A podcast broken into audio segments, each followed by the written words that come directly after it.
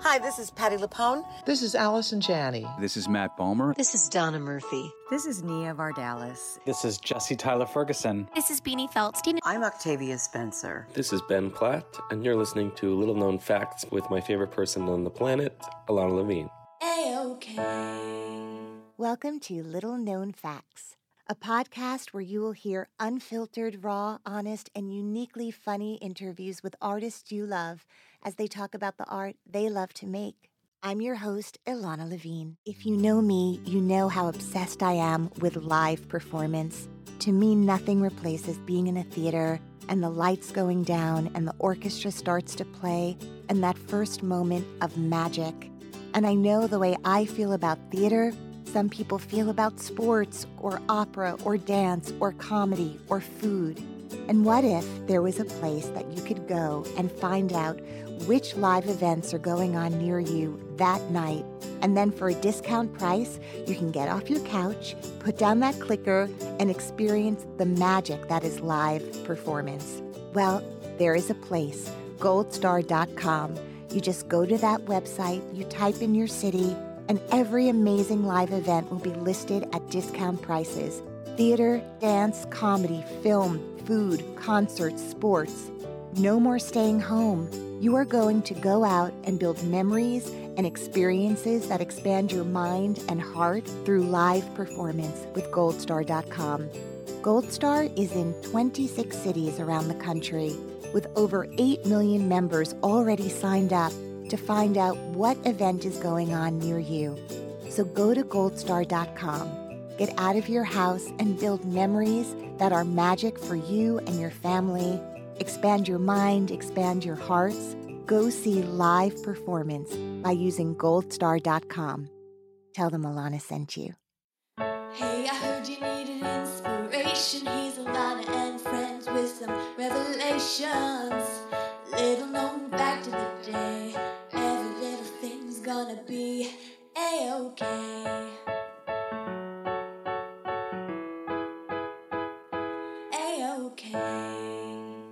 Little known fact about my guest today he left college because he wasn't able to get cast in roles as a person of color, and he decided if the odds are going to be against me, I might as well be out there and pursuing this professionally. He left school, and the very first audition he had in New York City, he was cast.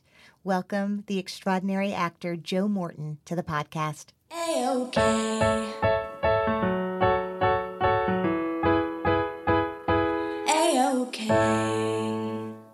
Everyone, my guest today is the Tony nominated and Emmy Award winning actor Joe Morton. Some of Joe's Broadway credits include Hair, Raisin, Stuff Happens, and Art. He has a huge resume filled with a crazy number of films and television shows, but some of them are Batman vs. Superman, Justice League, The Brother from Another Planet, Terminator 2, American Gangster, What Lies Beneath, and The Astronaut's Wife. On TV, he is globally famous, having played Papa Pope on Scandal, and he was also on The Good Wife, Eureka, Proof, Grace and Frankie, and the biopic All the Way with Bryan Cranston. Right now, uh, he was just whisked from the set of God Friended Me, the CBS hit show that Mr. Morton stars on. Joe is an activist and truly beloved by all who have had the honor of working with him. I mentioned to people you were coming on the show, and everyone was like, "Oh my God, I love Joe Morton." So that's nice to know. That's very nice to Your hear. Your reputation precedes you. So I'm thrilled to welcome the multiple NAACP Image Award winning actor Joe Morton to the podcast. Thank you, thank you. The only thing I'd like to add to that Please is do. is um, "Turn Me Loose," which is a play we did off Broadway. Wow. Uh, about Dick Gregory. Yes, yes. I uh, how sad that I neglected to say that because it seems like that was a passion project. It was, I mean, from all different kinds of angles. Passion in that that's what you had to invest in the play. Passion in that's what I wanted to do. Passion in that I was very glad that Dick actually got a chance to see it before he died. So Can you tell some of my listeners who may not be as familiar with Dick Gregory because obviously this was a man that was really important to you in your own life and you Yeah. wanted to play him? Dick Gregory, um, during the '60s, mostly um, uh, was part of the um, um, civil rights movement. He was not only part of the civil rights movement, he was right up there with Martin Luther King. He was also a well known comedian, which is how many, many people know him. Some people know him from what was called the Bahamian Diet, which is something that he started. He started that because what he would do in terms of protest is fast. And so he needed to figure out a way to do that and stay healthy at the same time. And so he came up with this diet, um, which was incredible. Um, he was a man who was filled with passion. He worked the civil rights movement 24 7. He uh, went to Mississippi at a time when it was terrifying for black people to go to Mississippi uh, because of Medgar Evers, who then became his best friend. And the play was called Turn Me Loose because uh, when Medgar was assassinated, the last three words that Medgar spoke was Turn Me Loose. So, is this was he someone that you were aware of growing up? Uh, did someone did you meet him and I then did decide meet him. to do the show? Or no, I'd met. the, I had actually met him year, years and years ago. Okay. uh, and then years parted, and I hadn't seen him for many, many years. And then my manager came to me and said that there was a play written by Gretchen Law about Dick Gregory, and would I be interested in reading it and maybe possibly doing it? And I read the play, loved the play. It was an amazing thing that she did. They had spent, I think, 48 hours up where Dick lived. I mean, literally 48 hours sort of taping things and talking to him and doing all of that to get the research. He then left them alone for a couple of years, and they wrote the play. Um, by the time I got it, it was ready to be put on stage. We did it here in New York, we did it in LA, and it was done not by me, by somebody else in Washington, D.C. Um, an incredible piece of theater. Um, from what I can gather, people were enormously moved by the performance. Um, he was a man who was just filled with. Um, all kinds of things. I mean, you know, he talks about the fact that there was a point in his life that he, he had holes in his shoes, and about a year later, he had more shoes than he could possibly wear. He went from making $17 a week to making $17 million a year. And a lot of that money he ended up giving away to the movement. So, how did he become such? I mean, it's very hard to break into comedy, Mm. right? As a career, very few people get that kind of wealth or notoriety. Absolutely. Um, especially before social media, before you know right. there was a way to spread the word. So, how did he catch fire like that? He started out uh, in a very small club in Chicago. Uh, doing stand up. Um, and then, um, uh, who's the man who owns, uh, not the Hustler, the, uh, uh, the other club? Uh, I can't remember now what it's Okay. called. But one of these huge, huge, huge huge, comedy club, club. huge comedy clubs. I'm more from. I was going to say Ziegfeld, No, but I don't. Think, no, no, not that far back. Not that far back. Yes. Um, but at any rate, um, um, Hugh Hefner was sitting in Yes. the front. Was sitting in the front Okay. row when he was working in Chicago. Hugh Hefner heard his comedy and invited him to come down to, to at the Playboy Club. So he went to the Playboy Club, and he went to the Playboy Club on a night when they were filled with all white Southerners. And a lot of his humor. That's the other thing he's known for. He was the first comedian actually to talk about racism and to talk about politics, as he would say it, um, you know, standing on his own two feet. Um, and he did. Uh, and at first, it wasn't very well accepted by this very southern, very white Right. audience. But he, he started off, I think he was only supposed to be there uh, an hour or so. He ended up being there for four or five hours, won them over. To the point that somebody called Hugh Hefner. Hugh Hefner came down to see him work. He ended up spending several months, and that's how he's that's how he became famous. Now, Can you just situate me on a timeline? Like so around this is what like year this is, is that? the 1962 maybe 63 um, he then uh, as a result of that uh, got a call from Jack Paar to come on the tonight show wow. um, and he was a big fan of Jack Paar for many, many years. I think he was one night watching Jack Parr with his friend Billy Eckstine, and Billy said, "Oh, I hate this guy." Dick Gregory said, "Why?" He said, "Well, because if you notice, whenever a black performer comes on, all he does is does his thing, and then he's scooted off the stage. He never gets to sit on the chair mm-hmm. or on the couch, I should say, and talk with Jack Next to Mr. Paar, right? So when Jack Paar calls, now this is a break of a lifetime, right? Jack Paar calls and said, "We want you to come on the show." He says, "No." He says, "I'm not going to do it." So he hangs up the phone. Jack Paar apparently called back this time in person and Yeah. said, "Why? Why are you not doing my show?" He explained why, and and Jack Paar ended up saying, "Sure, you can come and sit on the couch." It was the first black entertainer on that show, other than Sammy Davis Jr. But remember, Sammy always went on as a guest host, Right. not as a guest. Yeah, other side of the desk. So Dick went on. Uh, it was a huge, huge hit. Uh, I saw one of the uh, sort of old videos of what he did, and one of the questions that Jack asked him, he said, "So, uh, what what kind of car do you drive?" And Dick said, uh, "Lincoln, of course." So, are you aware of him in your youth or, or Yes, in your oh, yeah. early 20s? Oh, was absolutely. he someone that you followed? Oh, absolutely. I mean, I knew him as a comedian. Yeah. Uh, and then later on, I knew him uh, as a as an activist. So, wow. Uh, what a, a thrill it must have been for you not just to get to deep dive into this person and play this person and do this play and have it be received, but get to know the man. A bit. He didn't come around while we were rehearsing. He really just left us alone. He he and I sort of became best friends, as it were, after the show opened. He came for opening night. Uh, I didn't know where he was going to be sitting, but I knew at some point because it was a small theater. Maybe Yeah. it held 240 people. Um, so I knew at some point I would be eye to eye with Dick Gregory, and it, ta- it came at a really interesting time in the play. He talks about one of the first times he goes down to Mississippi, and he was terrified to go down there. Um, but then he gets into the story about Emmett Till, and that's when I turned and I was looking right into his face. Um, and it was like we were having a private conversation. It was really, really interesting. Isn't it incredible? I mean, when you think about, so you have done many things. You have been in, as I said, one billion movies. I, I'm I, math is not my strong suit, which is why I became an actress. But I'm not far off when you look at the body of work that Right. you've done.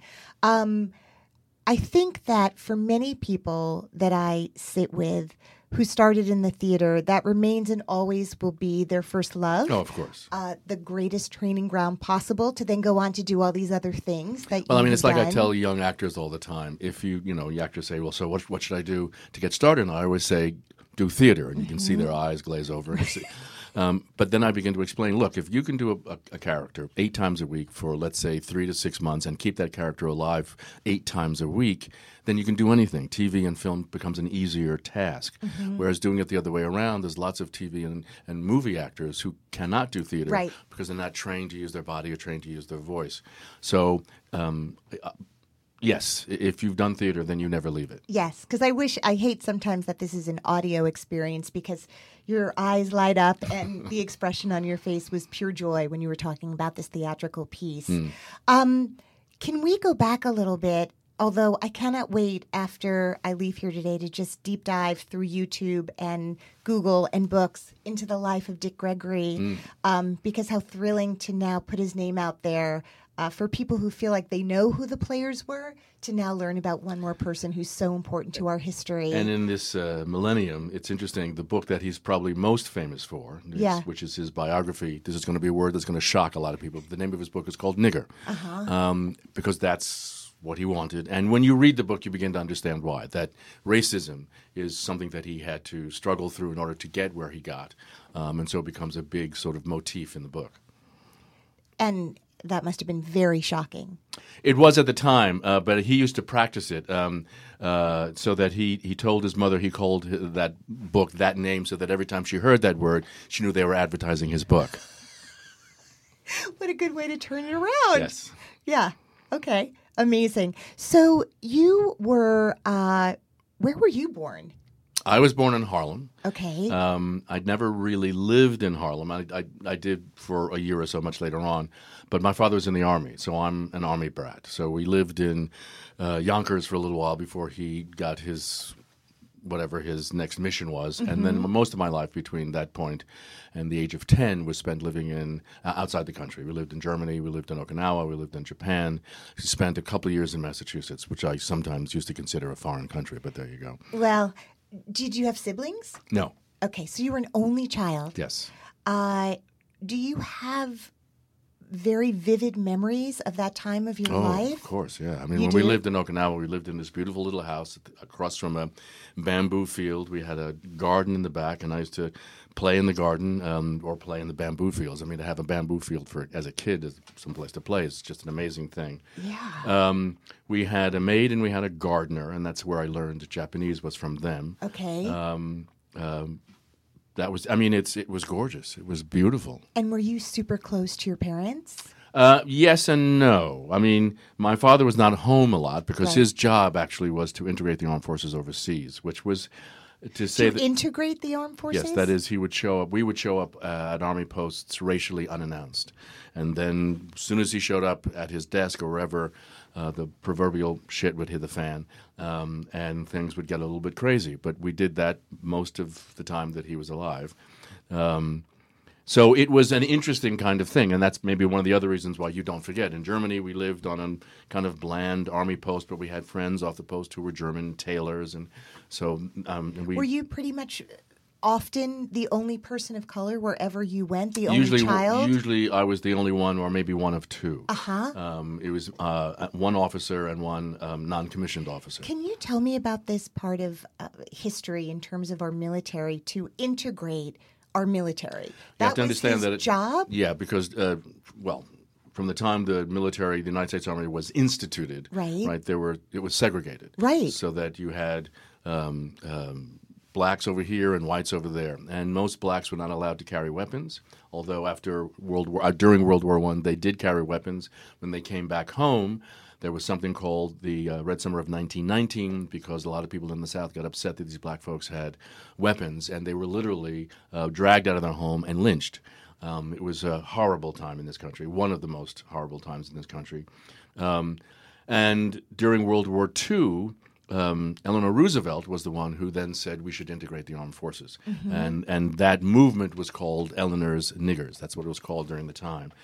Um, so that what made this different was that not only did you shuffle together white enlisted men with black enlisted men, but you also had black men who were officers who were giving orders to white enlisted men and white non-commissioned officers, which had never been done before. And that is what your father's That's role was. yes. So his role was not to come in and integrate it in terms of being the person to facilitate how to integrate. No. He was the person he was integrated well. in. If, if you remember the play or the movie, Yeah. Soldier's Story or Yep. Soldier's Play, that's what that was all about.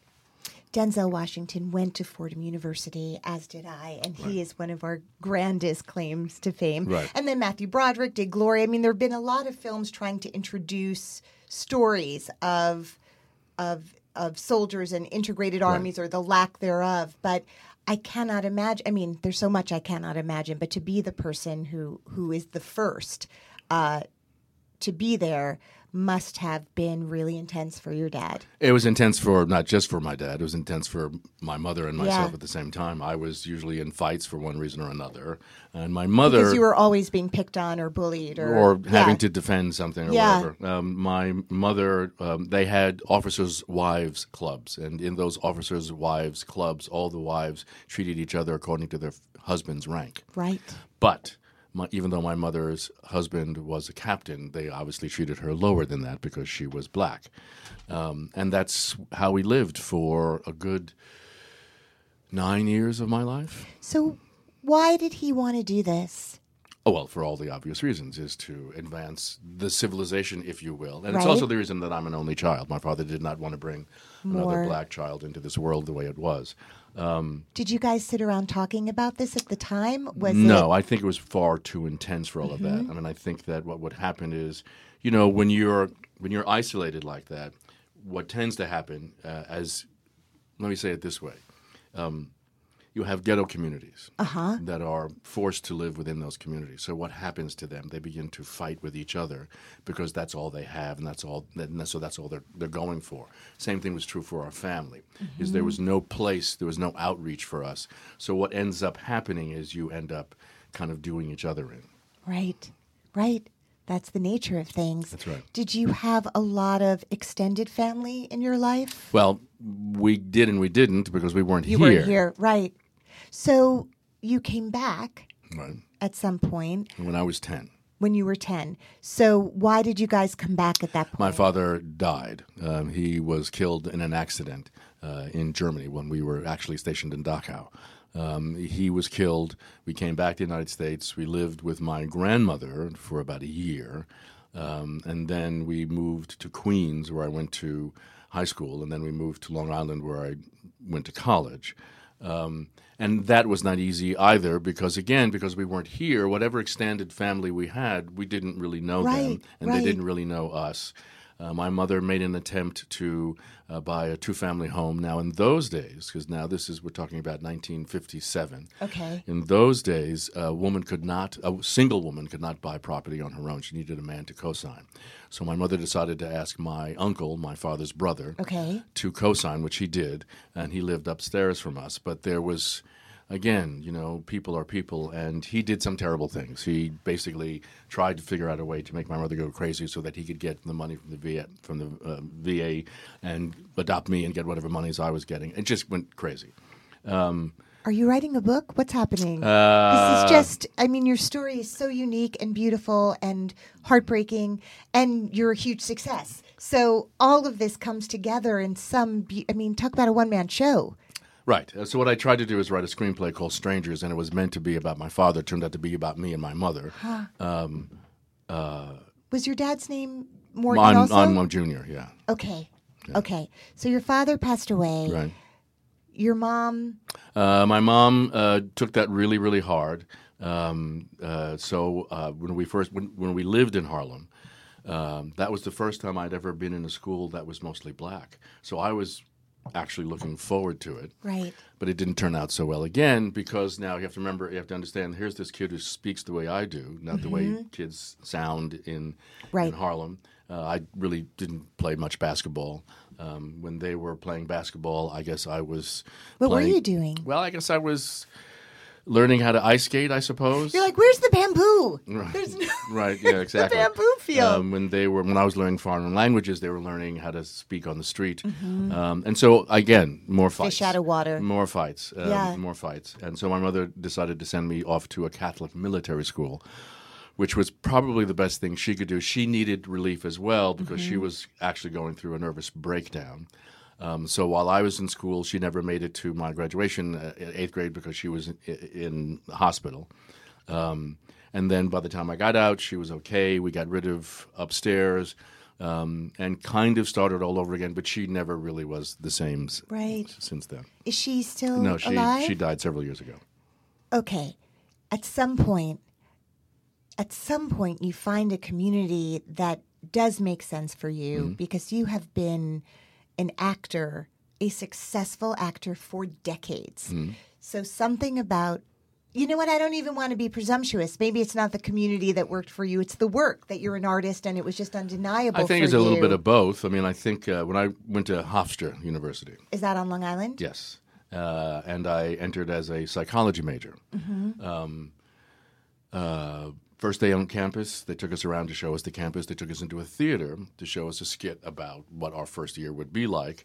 And when the skit was over, I couldn't get up out of my seat, having nothing to do with what I'd seen, but just the atmosphere of the theater and the work light up on the stage. And I'd been writing songs and playing guitar and Okay. and singing for a while. So I thought to myself, you know what? I really like doing that. Maybe I could be an actor. And I finally got up, walked out of the theater, walked to the registrar's office, and changed all my majors from psychology to drama. When you came back to the states, did you see theater? Did you see music up in Harlem? Were you were the arts a part of your life? N- not really. No. Um, were you uh, listening to records? I was listening to music, Yeah. of course, um, but I don't think I saw. I think the first play I ever saw was Purlie Victorious, the play, not the musical. okay. Uh, but I was in high school by then. so suddenly, this whole I mean, the building, the atmosphere, it begins. Well, yeah. So uh, I go to class, and um, it seems like something I can not do easily, but something that I can get to. Um, we had wonderful teachers. The thing about Hofstra University is they, they really, at least the years that I was there, they had some incredible acting teachers. Um, there was still prejudice. I still had a hard time getting a role on the main stage. I could get stuff on our smaller stage, but not on the main stage because the character was always related to this one, or had this was his Right. girlfriend, and blah blah blah blah. Right. And at the time, I was the only black male in my class. Uh, later on, there were other black females that came behind me, but um, so there was that.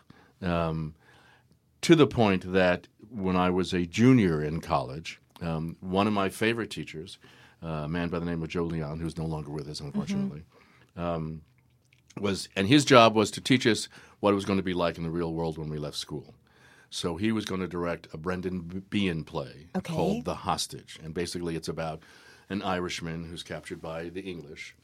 I'm sorry, the other way around. An Englishman is captured captured by uh, the IRA, um, And I thought, oh, the stranger, the outsider, perfect. So Yeah. I went in and I could do the accent. That was no problem. And Joe said to me, he said, well, yeah, you can do the accent. He said, you could do this part with your hands tied behind you, but I'm not going to give it to you. He said, not to, uh, no pun intended, but you would color the play. And I basically said, Joe, mm, I'm leaving. I'm leaving school. I'm Right. done. Uh, this If is, I can't do it here, I'd rather, if I, if I have to struggle to do it here, I'd rather struggle to get paid. sure. So he got very upset. And he said, Well, all right, if you're determined to leave. And he gave me the number of an agent. I think the agent's name was Richard, somebody or other. Um, and he said, Call this guy and tell him that Joe Leon told you to call, and I'm sure he'll see you. I said, Great, thank you.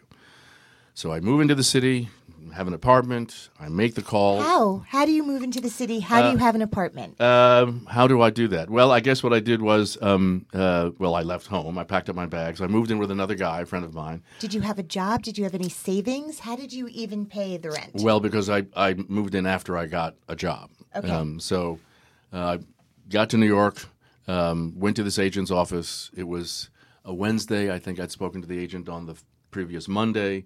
I walked up to the receptionist and I said, I'm here to see Richard so and so. And she said, Are you sure you're in the right place? Looked at my book. Yeah, this is the right address, right place, right time, right day. Um, she said, "Well, when did you speak to him?" I said, "Monday." She said, "Well, that's not impossible. That's that's impossible." I said, "Why?" She said, "Well, because he hasn't worked here for six months." I said, "Well, I spoke to somebody and they made an appointment." So she goes back, and she comes back out, and she takes me back into an office. Uh, in the office, the guy was in the office, a man by the name of Ed Blum. Now, what had happened was when we got spoke on the phone, I said, "Hi, my name is Joe Morton. Joe Leon told me to call you." And the man on the other end of the phone said, "Sure, come in and see me." But he never told me who, what his name was. Right. He just assumed I knew who I was talking to. I was not talking to Richard so and so. No. I was talking to Ed Blum, who also happened to be Apologies. That's Ed Blum on the line. Keep going. who also the happened to be a- story a, who also happened to be a friend of Joe Leon's. Okay. and that's why he took the appointment. And that's why he took the appointment. Uh, and in the course of that appointment, he called up and he said, "Do you sing?" I said, "Yes." And he picked up the phone and he got me an audition for a terrible musical called A Month of Sundays, but it was at the Theatre de Lys. Um, I went in, I auditioned, I got the part. It got me my equity card. Um, Your first job. first job. Your first audition became your first job. That's right. So you sing great. Yes. Um, have you made an album? Uh, we are actually in the process of doing that now. I made an album once, many, many, many, many years ago, but it was never released. Okay. So this is an unusual story. It's an unusual beginning. Mm-hmm. Um, somehow it wasn't beginner's luck because from then on, so you are now in your first. Is this off Broadway? Off Broadway at the Theatre de Lys, yeah. Um, where was that? That's the Theatre not a de theater I know now. yeah, you know it as the uh, Lucy Lortel Theatre now. That's where it was on Christopher Street. That's right. Okay. So are there people from that production, director, designers, I actors? Do you no- know anyone still? I have no idea. No. All, I, all I remember about that musical was that when the review came out, it was November, and when the review came out, uh, the uh, critics said, "Well, you know, it's it's early in the season, but the first turkey has hit off Broadway." It was a terrible play. It was a saccharine sweet play, about kind of take a takeoff on Right. the Noah story, and uh, the only interesting thing that happened was uh, we were in previews, so the set wasn't quite finished yet, and all the rest of it. Um, and the idea was that there was this boat that's floating in the water, Yes. and all these characters float up on different things. And I floated up on uh, what used to be a telephone booth. We don't have them anymore, but the old-fashioned kind of real telephone. Look booth. it up, kids. Right. So I float up on my telephone booth, and just as I jump from the top of the telephone booth onto the boat, it hit one of the temporary backings um, at the back of the house, uh, back of the, the, the, the stage, and it began to swing, and then it hit everything up in the flies, and so snow came down, a parachute came down, all, and of course, you know, the show has to go on. So I'm still doing my lines until finally a producer stands up out of the audience and stops the show, and we reset, and blah blah blah. And so when I come back out again, I get a full ovation. So I can actually say on my first off Broadway play, I brought the house down. Yes, Joe Morton. yes.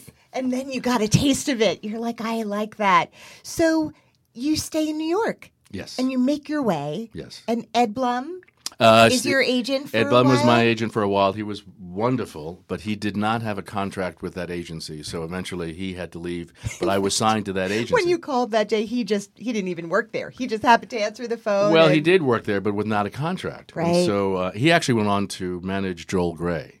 Um, but uh, I was then out of an agent. Um, When you got Raisin, which was the musical version of Raisin in the Sun, Right. Uh, was he your agent still? Was that no, all that's part? that was many years later. Okay. So that's 1974. By the time we did Raisin, Okay. 73, 74. Um, no, Ed was out of the picture by then. Brother from Another Planet, the John Sayles film. Right. I knew Fisher Stevens, Ah. so so that was on my radar um, in ways that it might not have been for everyone at the time. And, Right. and Sayles was really one of the beginning kind of indie filmmaker He was one of geniuses the that really quintessential American in- independent filmmakers. yeah. started started the form or what we think of when we think of independent film. Right. There's not a person on the planet who who knew him or worked with him who doesn't talk about John Sayles with with a true reverential uh, feeling about this person. John was definitely a genius. I mean, and also, you know, that he wrote all the time. He he was an insomniac, right? So he Mm. didn't sleep very well. So when he wasn't sleeping, he was writing, and he would he would write on his on, on the bus. He would write wherever he was, um, and he had clear things to say. And in those days, those things needed to be heard. And most of what he wrote about was worker versus management. right. Um, uh, and uh, I'm, but I think these days those kinds of filmmakers have a harder time uh, getting funded than in, in, in the past. Well, I would say that when I sort of think about why I know who you are originally, that must have been that was a breakthrough role. Would you agree that in Oh, terms of sort of it did that had you started doing film or TV before that movie? I did. Uh, I did a film uh, that was directed and written by the same woman who did Hester Street. Mm-hmm. Um, uh, uh, I don't even remember what it was. Oh, Between the Lines is what Yeah. it was called. Um, uh, and I did that, and that was kind of uh, it was fun because everybody was in it. Um, uh, Jeff Goldblum was in it. Uh, Lindsay Crouse was in it. Uh, uh, Michael Pollard was in it. Um, I mean, uh, uh, what's it? What's it? The, the band was. Uh, oh, oh, I can't even think of the name. But there was this huge cast, Yeah. wonderful cast what ticked me off about that film was the woman who directed and wrote it said, "You know, I, I haven't written any dialogue for you because I don't know how to write for black people," as if that was something different. So I ended up whatever I said in that movie, I wrote. you have had to hear those kinds of inane comments so often from your childhood through your um, it seems to me at some point you thought i'm going to educate i'm going to be the person to help these people like how do you take that how do you not continue to punch people and fight people and and and kind of do because the work because there's an easier way to prove them wrong. Yes. So um, uh, uh, Leonard Nimoy is directing a film called Good Wife, Good Wife, Good Mother. good mother Good Mother. And it's about uh, a woman who is divorced from her husband. She has a child. She falls in love with another man, um, um, uh, actually, who's played by Liam Neeson. And she, they end up in bed with the child together. Okay. And I wanted to audition for their lawyer. okay And when I walked into audition, Leonard said to me, he said, Well, you know, we have to be careful about how we present our blacks in this movie. And I looked at him and said, What do you mean by that? He said, Well, um, you know, uh, I- I'm not sure this would work. And so I said, Look, w- why don't we do this? I said, Why don't you. I'm not sure it will work for you, a person will- of color, to play an attorney in my film. That's right. that, that's what he literally meant. That's what he meant because the only black people that were in the film so far were itinerants who were you saw sort of chaotically outside the courtroom. Um, that's the only black folks you saw in the movie. okay. So I presented that argument to him by saying, "Here's what you're showing, here's what you're saying, and here's what I can bring to it." Mm-hmm. And he said, "You know, you're talking to me like a lawyer." Voila. Thank you. Right. And scene. So so he gave me the part. But Right. those kinds of things and that kind of argument was always what I had to to go through. My most of my career was saying, "No, you're wrong, and let me show you why Mm-hmm. you're wrong." And then having to put them in a position where they can't deny you because there you are, Right. And you're doing the part. Right. Um, I'm sure you speak about this constantly uh, in all sorts of places and panels and Yes. uh, and have been the recipient of awards for being a, a role model in so many ways to so many people and someone that people look up to. Do you, when you do Brother from Another Planet, um, and guys, this is so long before Shonda Rhimes comes on the scene and, and gives us a Shakespearean opportunity with your character. I mean, no one has had the opportunity to do monologues and the kind of work that you got to do That's right. Uh, for which you were rewarded with an Emmy and also just, I'm sure, I don't know. It seems like a great cast and a lot of fun. A great cast and a lot of fun. Interesting thing about that Emmy. Yes. So uh, at the time that I won the Emmy, I was a recurring character. I was not a I was not a season Right, because it was a guest star that you It got to win star. for. Um, and what she did was again unusual. I was in. I think we did 18 episodes that year. I think I was in all 18 episodes of, of that third season. Um, won the Emmy. The following year, they changed the rules. The following year, they said if you're a guest star and you do more than half the number of episodes for that season, you, you're no longer a guest star. You're now a supporting actor. Regardless of your paycheck. That's right. Yes. Which I thought was pretty interesting. Yeah. Uh, Why did they do that? Because I think somebody felt it was unfair that here Joe Morton was in 18 episodes of Mm-hmm. Right. Scandal. I may have only been in, you know, somebody else may have only been in six episodes of Right. whatever. Um, I don't know that that's unfair. I mean, I, I think it's up to every production to decide, you know, um, how they want to use their guest stars. Right. It is up to the guest star in terms of their availability. So if I was available for 18, then why not? Um, I just found it interesting that they changed the rules. Yes. So after you do Brother from Another Planet, I just keep going back to it because you're suddenly someone people know. That was a breakout role. Yes. things, uh, are you living in New York or LA at the time? Uh, living in New York. Did things change for you No. after that? No, the joke used to be that if I walked into an audition and somebody said, "Oh, Brother from Another Planet, love that movie," I was not going to get that role Like, I'm gonna, I'm gonna leave now. because they, no one, remember the part he doesn't speak, Yeah. so nobody knew what I sounded like. Mm-hmm. Um, so when I started to speak, and they thought, "Oh, wait, no, no, you're not urban enough. You're not, you're not black enough." So that's what, what I went through for a little for a little while. Okay. So when you kind of look back at this incredible career that you've had, what are the highlights for you? Because I can look through your thing and say, I loved you in this, and oh my God, the Tom Hanks Shakespeare that you did, and right, like you've done so much and so many things in every style, and you sing, and you get to be on like, I don't know, charming television and really important television, hmm. right? Like all the things. What are the highlights for you that when you think about all the things? Well, I mean, Brother from Another Planet was Yeah. huge for me. Um, uh, Terminator 2, you know, the joke by the time I got to Terminator 2 was that was the only movie I ever did because whenever anybody saw me, they said, oh, Terminator yes. 2. And I sure, I imagine, by the way, you look really young and you have not changed very much. So you must get recognized from things you did a long time ago all the time because you look exactly the same. Yeah, I mean, I think, again, because of the country we live in, you know, it's interesting with uh, fans, especially Yeah. white fans. They hesitate to say anything because they don't want, because, you know, you look like that guy. They're not sure. They're not sure. Is it, They're it Joe sure. Morton or someone who looks like Right, him? right. So, well, it is. Guys, I'm here to say I'm with Joe Morton and you look exactly like Joe Morton. But Terminator to sort of go from that's a huge movie. Right. That was his first huge movie. Well, that was right because remember, Terminator itself was a small independent Yes. film.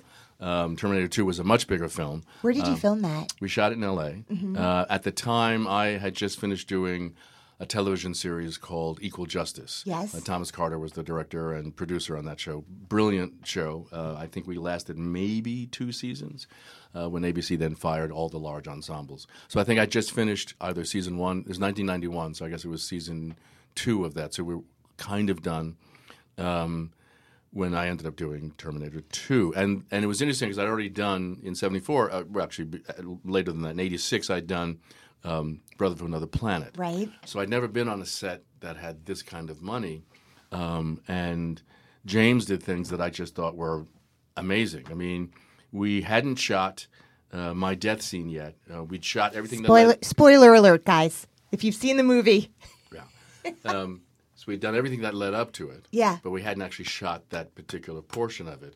And before we shot it, James wanted to see the next bit, which was uh, Linda crawls across to the other side of the room. The cops blow out all the windows. Well, he blew out all the windows, and there was not one single camera running. And he only did it because he wanted to see what it looked like, so he, he would know how to shoot it. Um, and I think even after he did that, he had uh, um, um,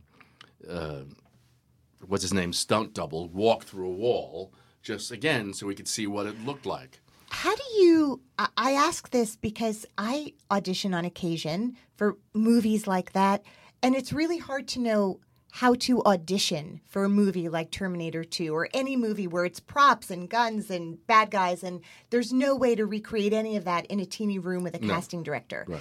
Um, now we can self tape more, which has pros and cons, but at least you and your friend can make a little movie and, Right. and figure it out somehow. Did you have to audition for Terminator 2? I don't know that I ever read anything. I don't think anybody did because I remember we, it was kind of like old home week. There were a bunch of black male actors sitting in a room waiting Yeah. to be interviewed by James. So you're catching up so with your of catching friends. them and talking, and so Yeah. I went in for my interview. And as I said, I don't, I may, I, I may have, I just don't remember that I ever did.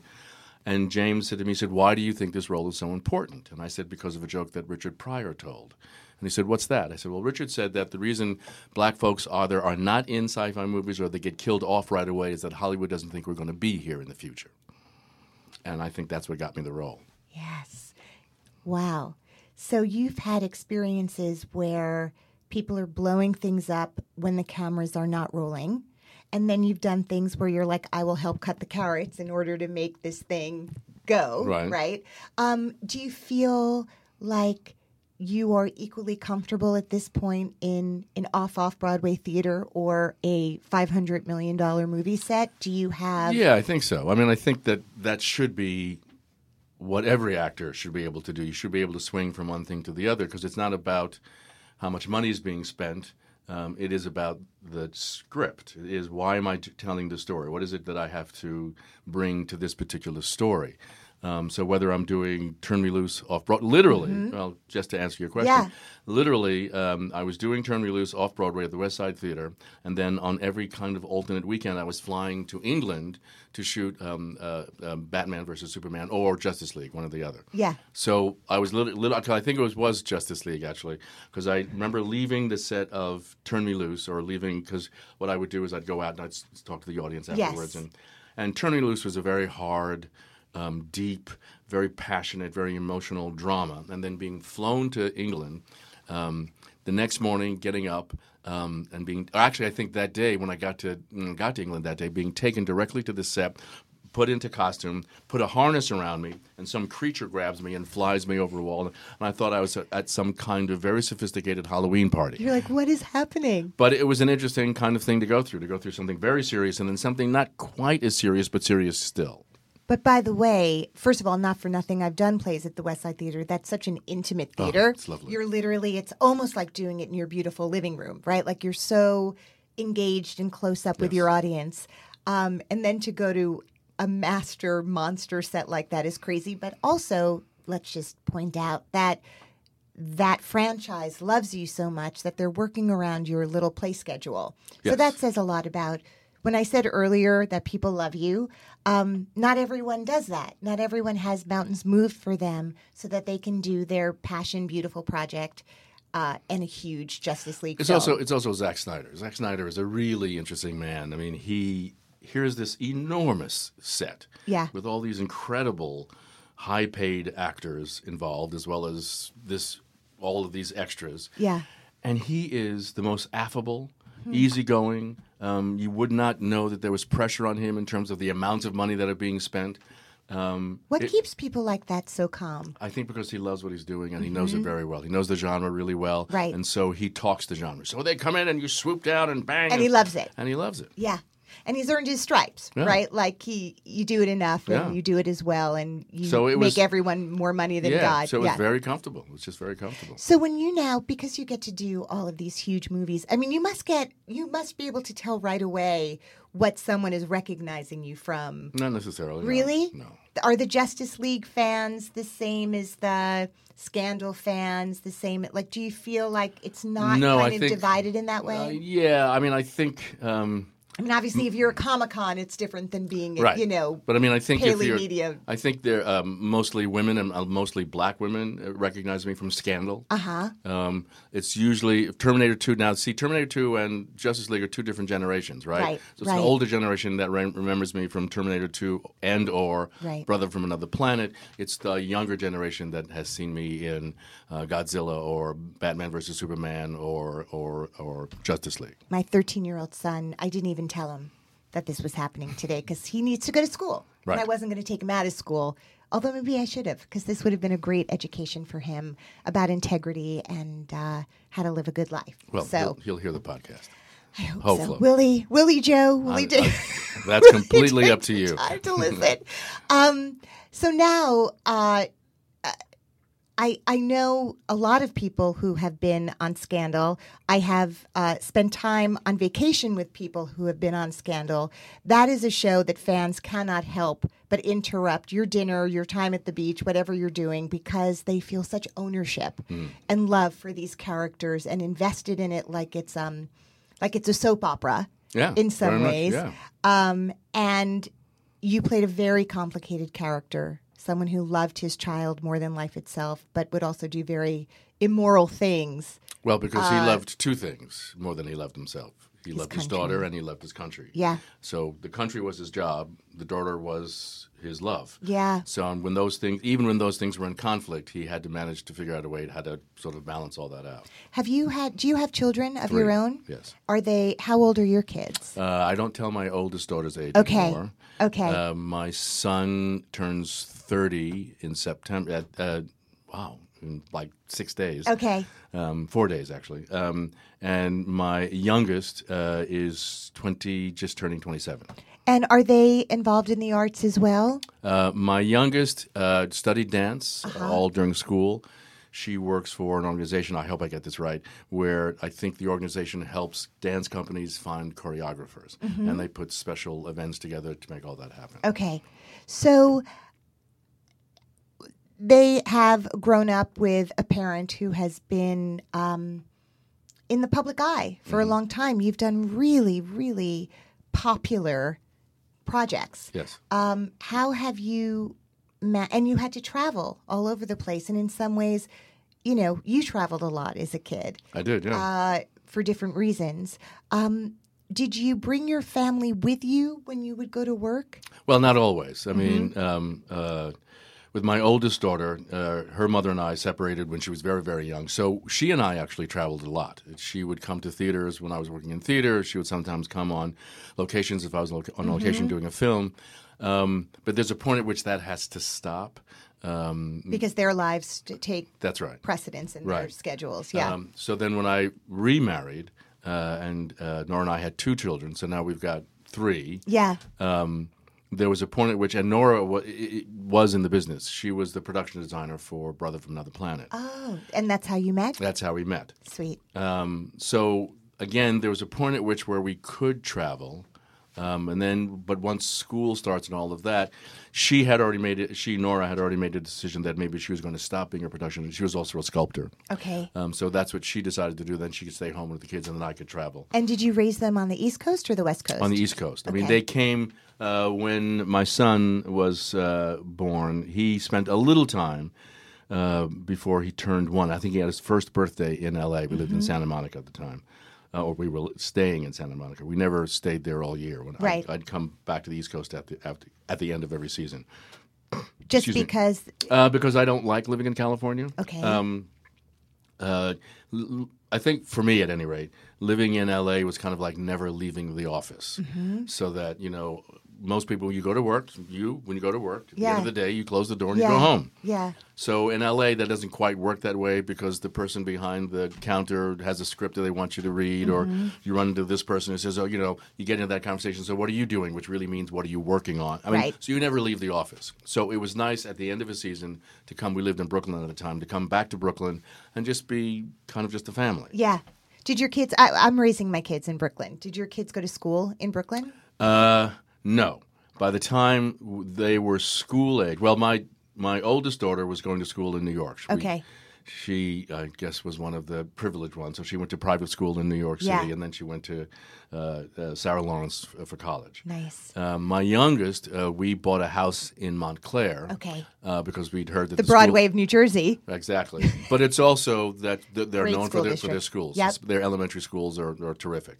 Um, so that's why we moved there. So when you do a play in New York, do you like thank everyone for coming and try to make the last train, or do you drive back and forth so you don't have to have that pressure? Um, sometimes uh, I would drive back and forth. Sometimes I would take the bus. Yeah. Um, I, I don't think when we lived in Montclair, I don't think I ever took the train. Right. Uh, the bus actually, because the bus that there were two buses that landed closer to the house than the train ever could. So So now um, you're on God Friended Me. Yes. Which is such like I do not pitch television shows, nor am I an executive at CBS, which would receive pitches.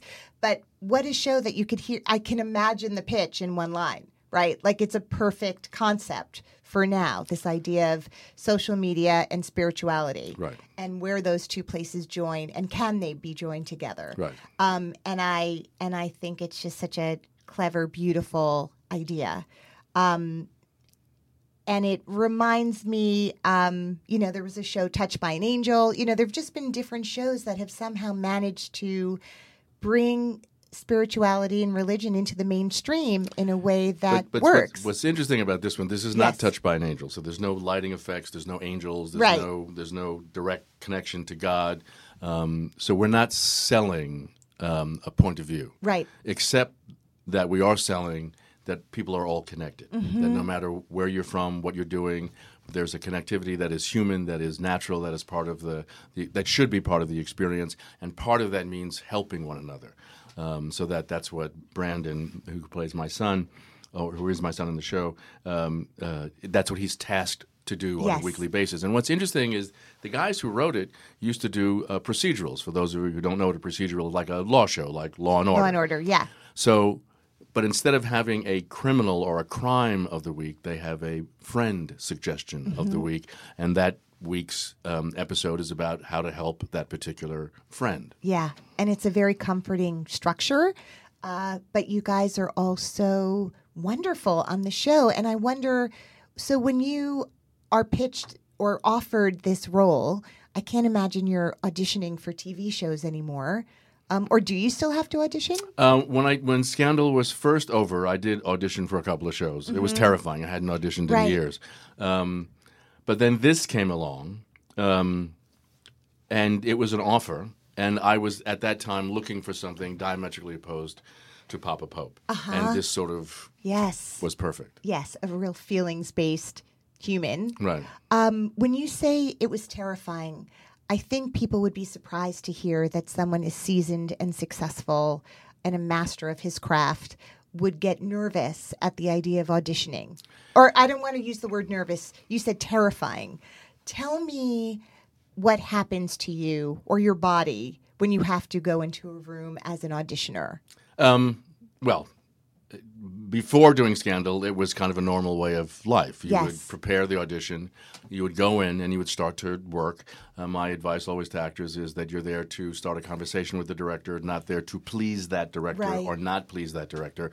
It's because you're trying to find out what they want, what they're looking for, what you have to offer, um, and maybe those two things don't jive, and maybe it's not a show you want to do ultimately.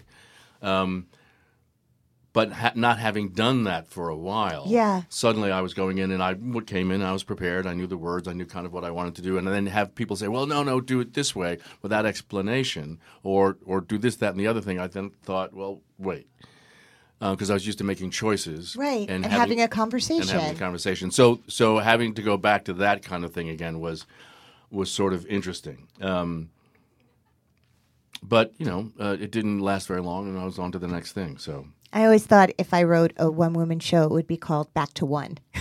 Because I feel like that idea of you're always going back to one, whether it's physically the idea of back to one is what it means in movie speak when you go back to the beginning Right. of the scene. But I do feel like as far as we get, there's always another place we want to reach. And uh, sometimes we have to go back to auditioning to show people things we haven't done before. Um, and I think that's a really interesting concept, this idea of starting a conversation, because we understand that intellectually, but it's hard when you go into a room and it is set up that we are not colleagues, that one person's on one side of the room and the other, you know. There was a story I was once told. Um, uh, an English actor was auditioning for something at the Public Theater Mm-hmm. in New York, and uh, the director, after they, they had an interview, there was a conversation, and the director said, "Well, so maybe the next time you come in, you'll read for me." And the actor said, "Well, we'll see. I don't really know you that well."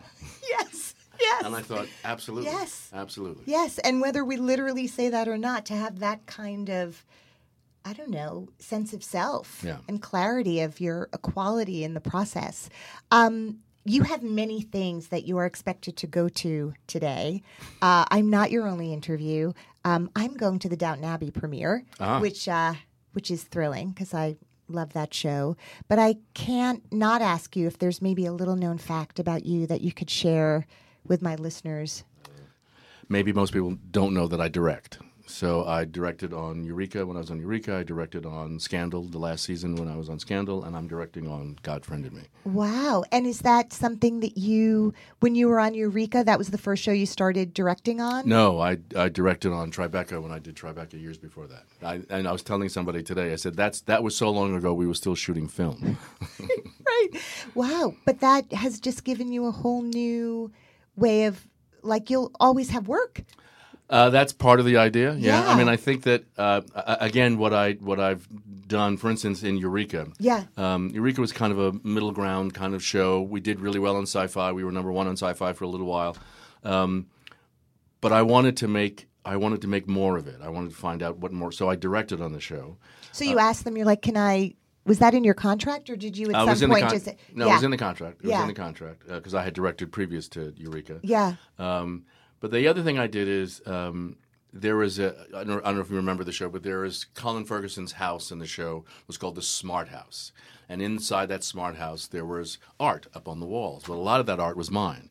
Uh, I was into um, uh, uh, um, photography, uh, and I would take pictures of things and uh, I'd make them abstract, and we'd put them up on the wall, and they paid me to every time you That's they showed. amazing. So I did that, and then um, there was a character that came on the show, um, played by a lovely Asian actress. Um, she she dies on the show, and then comes back later on. I think even another season, but as a robot or uh, of sorts.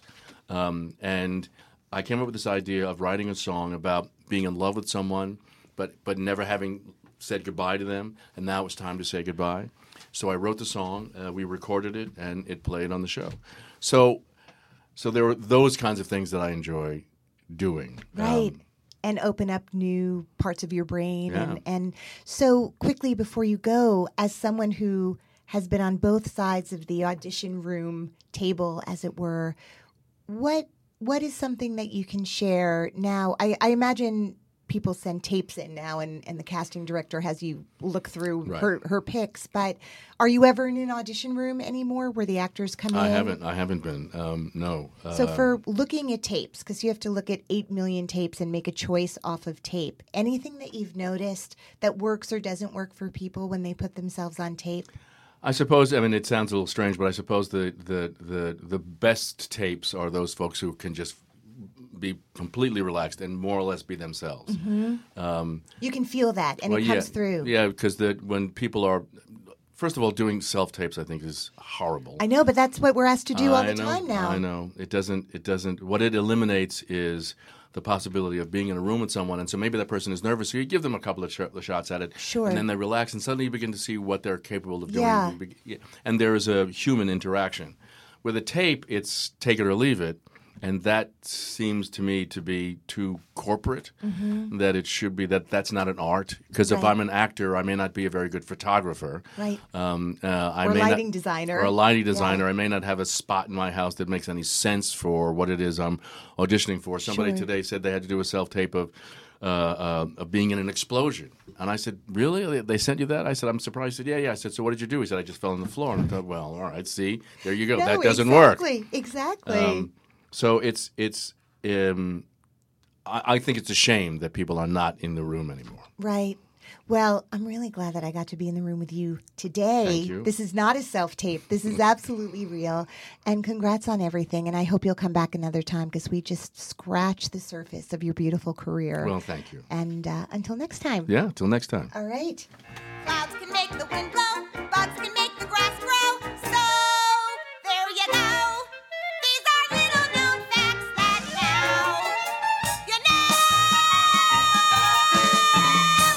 Hey everyone, new episodes of Little Known Facts drop every Monday, and you can find them on your favorite podcast provider. Also, if you go to the website, littleknownfactspodcast.com, you'll find behind the scenes photos, videos, and interviews, and lots more on the gallery page. And if you are loving these intimate, candid conversations with all the artists who come on the show, please head over to the contributions page.